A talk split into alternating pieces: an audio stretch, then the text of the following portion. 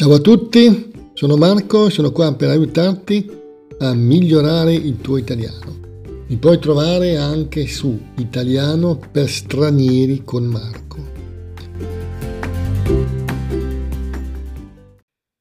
Dunque, oggi vorrei parlare di un, di un argomento un po' diverso dal solito, diciamo, no? Del quale io non sono in realtà molto, molto ferrato, no? Ecco, eh, allora, essere ferrati in un argomento significa eh, saperne molto, no? Essere un esperto in un certo modo, no? Noi diciamo quando una persona sei molto ferrato su questo argomento vuol dire che quella persona ne sa molto, no? Ecco. Ehm, invece io su questo argomento non sono molto ferrato, però fa niente, no? Vorrei parlare eh, delle, delle rondini. Le rondini. Le rondini, penso che sappiate tutti cosa sono, però sono uccelli migratori. Sono uccelli che eh, nel nord Italia, dove io abito, eh, arrivano in primavera. No? C'è un, un, un detto che, ehm, che dice San Benedetto la rondine sotto il tetto. Ecco, San Benedetto è il 21 di marzo. Il 21 marzo eh, coincide con eh, l'equinozio, mm, si chiama equinozio di primavera. L'equinozio è il giorno dell'anno, cioè due giorni dell'anno ci sono, l'equinozio di primavera e l'equinozio d'autunno, in cui la durata del, del D, diciamo, no? Della, del, periodo, del periodo di tempo in cui la Terra è illuminata dal Sole è uguale al periodo di tempo in cui la Terra non è illuminata dal Sole in, un, in uno specifico punto. No? Ecco, quindi mm, qui da noi ma in tutto il pianeta, con, con, ovviamente con orari un po' diversi, eh, il, ehm, l'equinozio corrisponde appunto al 21 di marzo, a San Benedetto, e tipicamente si diceva che a San Benedetto arrivavano le rondini, che sono uccelli molto belli, ehm, che eh, allietano, diciamo, con il loro con il loro cinguettio, no? le serate eh, delle, delle, nostre pianure, in pianura padana, ma in tutta Italia, non ovviamente solo in pianura padana, eh, normalmente arrivano moltissime rondini. C'è da dire che da un po' di anni ne arrivano un po' meno, una volta ce n'erano di più, no? Ma adesso non vorrei parlare di questo, nel senso che non voglio lamentarmi, no? Perché sennò continuiamo a dire che una volta eh, c'erano più rondini, una volta c'erano più... Sì, magari, magari è anche vero, cioè non dico di no, però poi alla fine lamentarsi sempre non è che, che serva più di tanto. Quindi prendiamo l'atto che adesso ci sono un po' meno rondini di una volta, questo per vari motivi, no? Ecco, ma io volevo soltanto partire da questa, da questa considerazione, no? dalle rondini, per fare un discorso un po' oh, più in generale su, sul campo, no? sugli uccelli in generale, nel senso che sono una specie, diciamo, molto, a dir poco, molto particolare. No? La loro principale particolarità è che migrano, no? Migrano, cambiano cambiano alcune volte continente nel corso dell'anno, no? E questa cosa mi ha sempre un po', un po affascinato, mi ha un po' incuriosito, no? E ultimamente ho visto anche eh, così in, in televisione, ma anche in internet, ce ne sono molti, dei bellissimi documentari in cui si vede proprio la migrazione di questi uccelli che partono da regioni molto a nord, attraversano eh, vari stati, attraversano l'Europa e arrivano molto molto molto a sud, no? E, e da quando esistono un po' i droni, diciamo, e soprattutto i deltaplani, no? Eh, ci sono dei, in giro dei, dei, fantastici documentari in cui si vedono questi uccelli che volano in, in gruppo, no? Ed è molto bello eh, vedere questi, questi, documentari. È molto bello anche vedere eh, quando eh, gli uccelli si preparano alla migrazione, no? Ehm, mia moglie mi dice sempre che eh, una volta lei ha assistito alla, alla partenza degli uccelli eh, dal, dal, lago Maggiore, no? Eh, molti anni fa eh, mi, dice, mi, ha sempre raccontato, io non c'ero quel giorno, ero, eh, non c'ero, e lei era appunto al lago con i nostri figli che erano piccoli e ha assistito appunto alla, alla partenza, diciamo, di uno stormio di uccelli che si radunavano per la migrazione. No? Ecco, a questo proposito, eh, mia moglie mi racconta, mi racconta spesso che eh, una volta, tanti anni fa diciamo, ehm, lei era al, sul lago Maggiore, vicino al lago Maggiore, eh, in, que, in, quell'anno avevamo una, affittato una casa sul lago Maggiore e ehm, lei appunto mi racconta, mi ha raccontato che ha assistito alla partenza di un grande stormo eh, di uccelli, eh, non so che specie di uccelli fossero, ma eh, mi diceva ehm, che aveva assistito questo, alla partenza no, di questi uccelli che si radunavano in un grande stormo, no?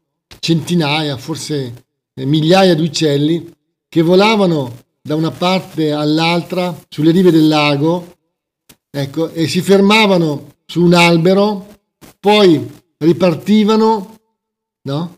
eh, si, de- si, si, mm, si depositavano, andavano su un altro albero, da lì partivano, andavano in cielo e facevano delle evoluzioni, no? Evoluzioni sono dei movimenti, gli uccelli tutti insieme, no? come guidati da un unico eh, istinto, si muovevano, mi diceva, in cielo e poi ad un certo punto eh, hanno fatto un movimento diverso, si sono alzati in alto e sono partiti. Sono partiti con questo grande stormo, no? eh, quasi a forma di triangolo in cui c'era un uccello che faceva come da guida e sono, sono spariti no? eh, alla vista e se ne sono andati. Ecco, questo è una cosa a cui mia moglie ha assistito che mi racconta, qualche volta mi ha, mi ha raccontato. Ecco, questo fenomeno è un fenomeno molto interessante che alcune volte si vede anche qua.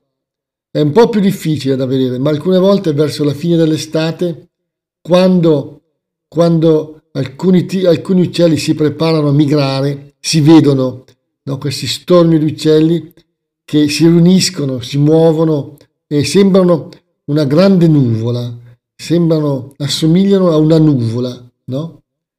Si muovono nel cielo e poi ad un certo punto partono, no? Partono per la direzione che hanno deciso di prendere e spariscono. Mm? Ecco, appunto, questo fenomeno mi ha sempre, mi ha sempre un po' incuriosito. Hm? E le specie di uccelli che migrano sono, sono, moltissime, sono ad esempio, a parte le rondini che eh, svernano, diciamo, svernare vuol dire passano la, la stagione fredda, no? eh, in Africa sostanzialmente, no? Poi in primavera, appunto, no? dall'Africa tornano in Europa, in Italia, probabilmente anche in Francia, non so esattamente dove, in Europa, no?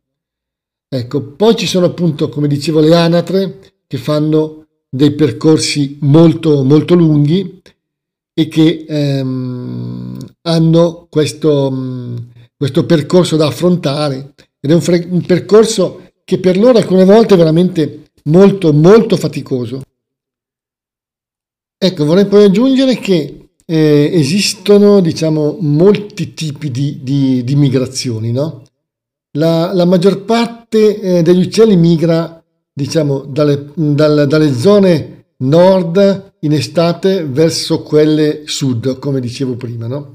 Tuttavia, ci sono ad esempio degli uccelli che nidificano, cioè fanno il loro nido nel, nel, nell'Africa meridionale e migrano verso nord, nelle zone di svernamento, no? Oppure ci, eh, vanno, la loro migrazione va, anziché da nord a sud, da est a ovest, no? In orizzontale, diciamo, no? Magari per cercare durante l'inverno un clima più mite, più, meno, meno, meno freddo sulla costa, no? lungo, lungo il mare. No? Poi ci sono degli uccelli invece che migrano in altitudine, no? cioè vanno dalla, dalla, pianura, ad esempio, sulle montagne. Eh, in estate vanno sulle montagne, poi durante i mesi invernali ridiscendono sulla, sulla, sulla pianura. No? Ecco, mh, mm, c'è poi da aggiungere che, eh, ad esempio, eh, alcuni uccelli migratori hanno una resistenza al volo che è incredibile, no? eh, perché volano per ore e per ore senza mai fermarsi e ovviamente durante queste lunghissime traversate eh, perdono moltissimo, moltissimo peso. No? Eh, eh, c'è ad esempio un uccello che mh, mm, migra dalla Siberia, situata in, in, nel nord della Russia, no? e in inverno eh, diciamo scende dalla Siberia fino alla costa occidentale dell'Africa, quindi un, un tragitto di 3-4 mila chilometri, quindi lunghissimo, no? Ecco, eh, questa è una migrazione veramente, veramente molto lunga. Una, una particolarità che mi ha sempre incuriosito è come fanno gli uccelli a capire dove andare, nel senso che noi non saremmo capaci di compiere un viaggio del genere senza uno strumento, senza niente. Gli uccelli lo fanno, no? Lo fanno perché probabilmente, non è ancora certo, si orientano con il campo magnetico della Terra, no? E questo significa che nel loro cervello, possiamo dire, no? Nel loro corpo, da qualche parte, hanno una sorta di antenna, no? che riceve il campo magnetico terrestre capisce come è orientato, perché il campo magnetico terrestre ha un orientamento, diciamo, no? Mm? E quindi loro, con questo qualcosa che hanno all'interno, riescono a capire eh, com'è il campo magnetico e dove devono andare seguendo, eh, seguendo il campo magnetico, l'orientamento del campo magnetico, capiscono eh, dove devono andare. Direi che è una sorta di bussola, no? Perché in pratica anche la bussola, la bussola sapete tutti cos'è? È quello strumento che ha un ago, no? E indica, indica dove sta il nord, dove è il nord. Perché eh, il campo magnetico della Terra è un fortissimo campo che è generato dal nucleo di ferro della Terra, no? Questo campo magnetico è orientato nord-sud, diciamo, no? E una bussola, appunto, eh, è capace di indicare dov'è il nord, no? Dov'è il nord. Perché un campo, un, un ago magnetico posizionato eh, su qualcosa di girevole, diciamo, è in grado di orientarsi eh, in qualsiasi momento verso nord e quindi indicarci dov'è sostanzialmente il polo nord. Ecco, tornando alle rondini, diciamo, le rondini, eh, come detto, quelle europee migrano in Africa, no? Quelle dell'America del Nord migrano e vanno nel Centro America e nel Sud America. Alcune vanno addirittura fino all'Argentina settentrionale, quindi fanno un, un viaggio veramente, veramente molto, molto lungo. No? Ecco. Mm. Dunque, oltre, oltre alle rondine ovviamente ci sono, ci sono molti altri uccelli migratori, no? Alcuni eh, ad esempio come eh, l'airone, l'airone cenerino, che è un airone che c'è anche, anche in Italia, molto bello come uccello, è un migratore parziale, cioè alcuni individui migrano, altri invece eh, sono stanziali, cioè restano sempre stanziali. Quando un animale noi lo chiamiamo stanziale vuol dire che resta sempre in quel, in quel posto, non cambia, non cambia posto, no? resta sempre lì. Eh, dicevo, gli, gli aironi cenerini eh, non sono tutti migratori, alcuni migrano ed altri, ed altri no. Ecco. A proposito dell'airone cenerino, vi racconto un piccolissimo, come al solito, come di solito faccio, un piccolissimo aneddoto che riguarda appunto l'airone. No? Tanti, tanti anni fa ero, eh, diciamo, un po' appassionato no? eh, di birdwatching e volevo andare a vedere, ero curioso, no? di vedere l'airone cenerino, che è uno splendido uccello, no? e ho organizzato una brevissima gita con mia moglie e i miei figli, che allora erano piccoli, eh, appunto per, mm, per, uscire, per riuscire a, a, vedere per riuscire a vedere questo, questo airone che eh, dalle guide che io avevo allora erano no, normalissime guide turistiche che parlavano un po' della flora, della fauna ehm, in alcune zone qua non distanti da, dalla mia città. Comunque ho organizzato appunto una gita, una domenica, siamo partiti, o sabato, non mi ricordo, una, domenica di luglio, mi ricordo. Faceva abbastanza caldo anche, comunque siamo partiti e io volevo appunto arrivare nella zona dove questo airone era visibile, diciamo, no? ed era una zona vicina a un fiume, il fiume Sesia, a circa 20-30 km, 40 km, non mi ricordo, forse un po' di più da, dalla mia città. E mi ero portato appresso un piccolo telescopio, un cannocchiale, un telescopio terrestre, un telescopio che allora usavo anche un po' per l'astronomia, ma quella volta lo volevo usare appunto per vedere questo airone in lontananza perché non è facile avvicinarsi, no? e quindi sono andato sulle, sulla riva di questo fiume. Solo che eh, il caldo era veramente, veramente forte perché era una zona sassosa ed era, siamo arrivati sul posto diciamo verso mezzogiorno e i bambini erano piccoli. Io ho cominciato a piazzare il mio telescopio eh, lì sul greto del fiume, cioè sul, su, in riva al fiume, diciamo, no? anzi mi sono addentrato un po' nel fiume perché il fiume era abbastanza in secca e quindi in mezzo ai sassi praticamente con il telescopio e cercavo di trovare airo, questi aironi no? che non erano facili da individuare. No? Mm, dopo un, una mezz'ora di ricerca, di spostamenti, eccetera, finalmente sono riuscito a individuare, a, a trovare no? in lontananza con il telescopio alcuni individui, alcuni alcuni di questi aironi, no? Però il problema è che mh, i bambini ovviamente non gradivano questa mia ricerca dell'airone cenerino, no? E quindi mia moglie giustamente mi ha fatto notare dopo circa mh, mezz'ora, forse un po' di più, no? Eh, in cui io ero intento a cercare questo benedetto, tra virgolette, airone, no? eh, che forse era meglio lasciar perdere perché eh, i bambini, diciamo, cominciavano ad avere fame, faceva caldo e quindi dopo un po', no?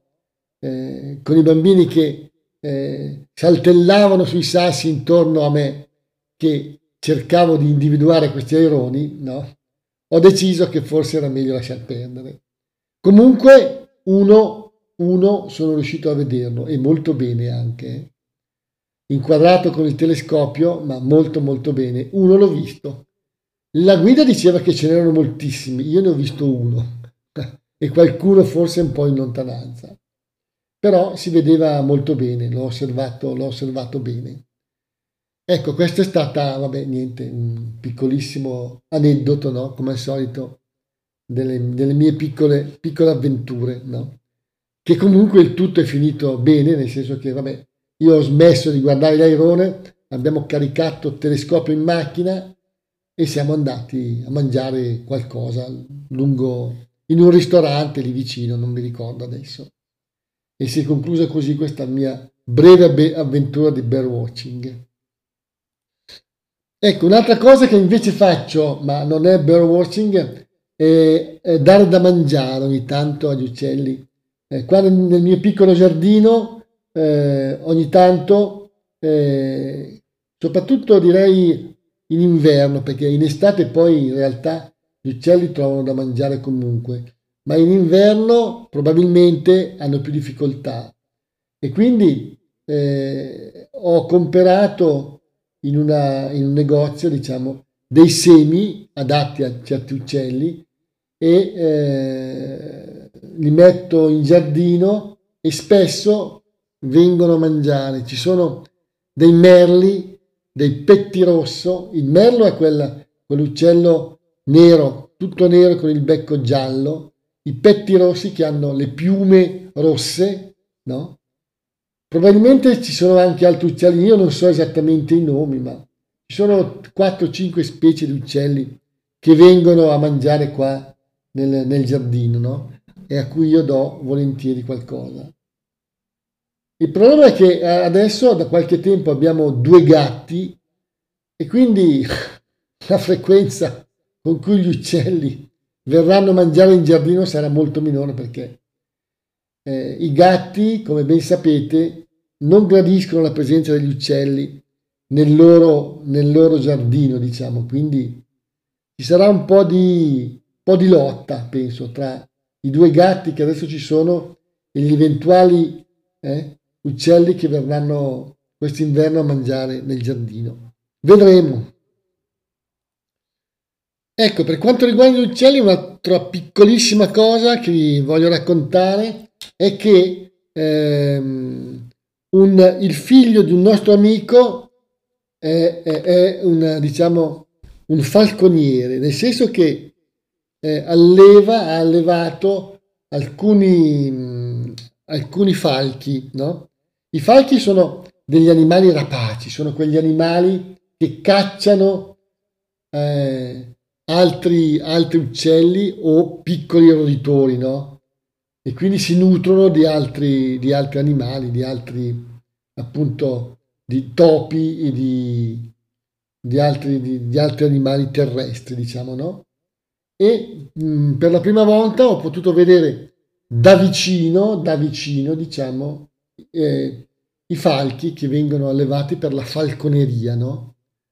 È stata un'esperienza interessante nel senso che non avevo mai visto così da vicino, ovviamente c'era questo ragazzo che aveva questo falco, un falco abbastanza grande direi, no? E lo teneva sul braccio e eh, questo falco eh, volava eh, e poi tornava al braccio, sul braccio di questo, di questo ragazzo, no? Io ero, devo dire, a una certa distanza da questo falco perché l'aspetto di un falco non è che sia proprio, vabbè, eh, può piacere, può non piacere, no? Però io mh, mm, mm, ero a distanza, insomma, no? Però è stato interessante vedere questo, questo ragazzo che riusciva, diciamo, a, eh, a, far fare un pochino quello che voleva a questo, a questo falco, no? Lui aveva anche altri uccelli, aveva anche un barbagianni, uccello molto simpatico. Eh, e così è stata un'esperienza anche quella, vedere da vicino eh, un falco. No? Ok, bene. Parlato un po' a ruota libera di questa, di questa cosa, voglio concludere con un accenno no? al fatto che eh, alcuni dicono, ho letto da qualche parte, non so se è vero, ma vedendo un po' quello che dicono gli esperti potrebbe anche esserlo, Alcuni dicono che gli uccelli derivano dai dinosauri, no? Perché sono state trovate, eh, sono stati trovati dei resti di dinosauri piumati, no? Di dinosauri con le piume, non di grandi dimensioni oltretutto, no? E quindi c'è questa teoria che dice che probabilmente gli uccelli appunto derivano dall'evoluzione dei dinosauri. Sono, sono dinosauri che hanno cambiato completamente il loro, il loro modo di vivere, no? E, e, sono diventati dei volatili, no? Questa è una teoria interessante, nel senso che l'idea appunto che, che dai dinosauri siano scaturiti, diciamo, gli uccelli è una teoria interessante. Eh, questa teoria è, eh, diciamo, eh, ripresa, avvalorata, diciamo, avvalorata vuol dire che chi ha scritto questa cosa ha dato, eh, ha creduto a questa teoria, no?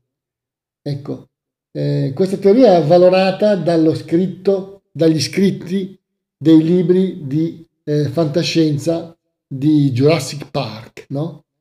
In Jurassic Park, eh, ad un certo punto, si parla dei dei dinosauri che sostanzialmente migrano, no? Vogliono migrare, questi piccoli dinosauri migrano e quindi si accomuna il fatto che i dinosauri vogliano migrare con il fatto che gli uccelli che migrano, no? Eh, derivano appunto dai dinosauri. Ecco, vi lascio con questa incognita a cui io non ho risposta alcuna, no? Non ho idea se gli uccelli siano o no derivati dai dinosauri, però la cosa è intrigante, si dice. Intrigante vuol dire una cosa che ci lascia, ci incuriosisce, ma alcune volte ci lascia senza una risposta. Ecco, io vi lascio così. Grazie a tutti. Eh, come al solito mi potete trovare su Italiano per stranieri con Marco. Ciao!